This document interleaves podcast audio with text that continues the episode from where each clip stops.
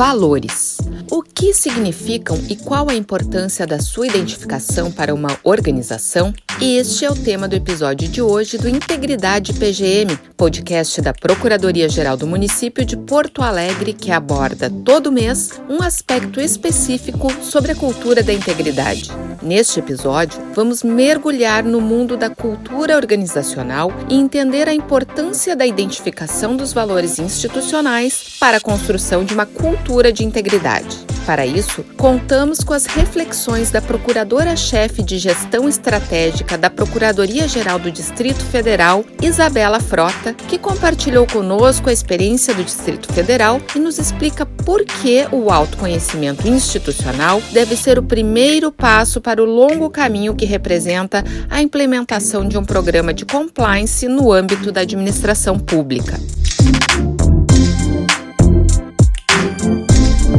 O programa de integridade pública pressupõe um exercício de autoconhecimento institucional. Guardadas as devidas proporções, é enxergar o órgão público como uma pessoa natural, que busca se autoconhecer, mediante a compreensão sobre qual é a sua missão ou seu propósito, por quais valores pauta a sua atuação e como quer se ver em dado lapso temporal. Não há como pensar em programa de integridade ou compliance sem dar esse passo, no sentido de construir ou reconstruir a identidade institucional.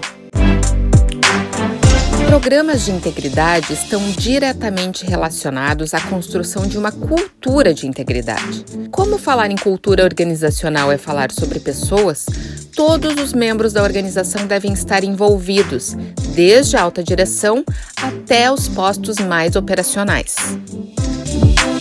Eu costumo dizer que um órgão público é uma pessoa jurídica e, como tal, uma ficção do direito. A Procuradoria-Geral do DF, por exemplo, não é tão somente a PGDF. É o conjunto de pessoas que pensam, trabalham e decidem todos os dias no segmento da advocacia pública brasileira. Se pensamos em implementar um programa de integridade, estamos falando em instituir uma cultura de integridade para as pessoas, em primeiro lugar. Falar de integridade é falar de gente.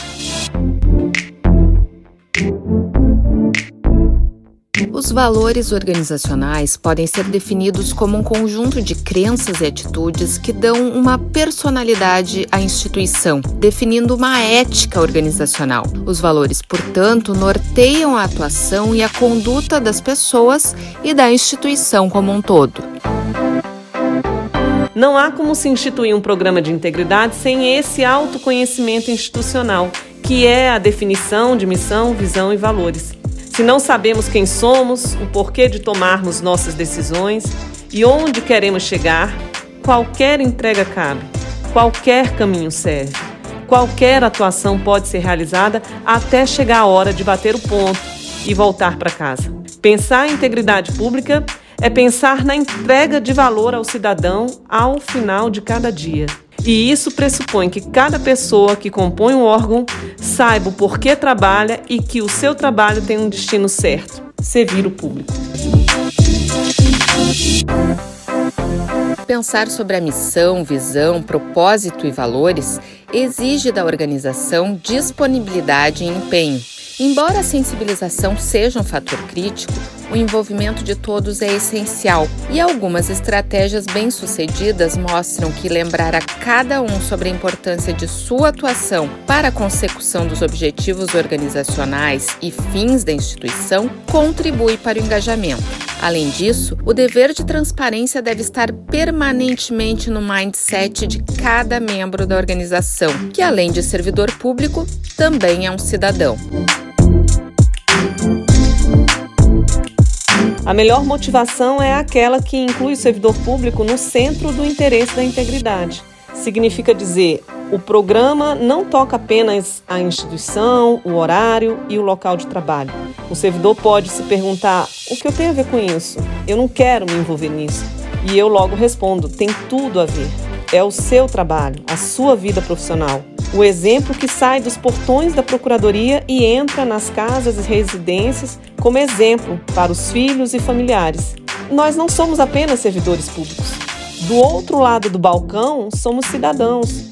E nos interessa saber sobre como o nosso investimento nesse grande empreendimento chamado Brasil, por meio do pagamento de impostos, é aplicado e gerido pelos agentes públicos além de mim. Em algum momento da minha vida eu vou necessitar utilizar um serviço público e certamente eu gostaria de que seja prestado não apenas com eficiência, mas também com integridade. Então, quando a pessoa é inserida no núcleo da integridade, faz sentido agir e esperar o agir íntegro.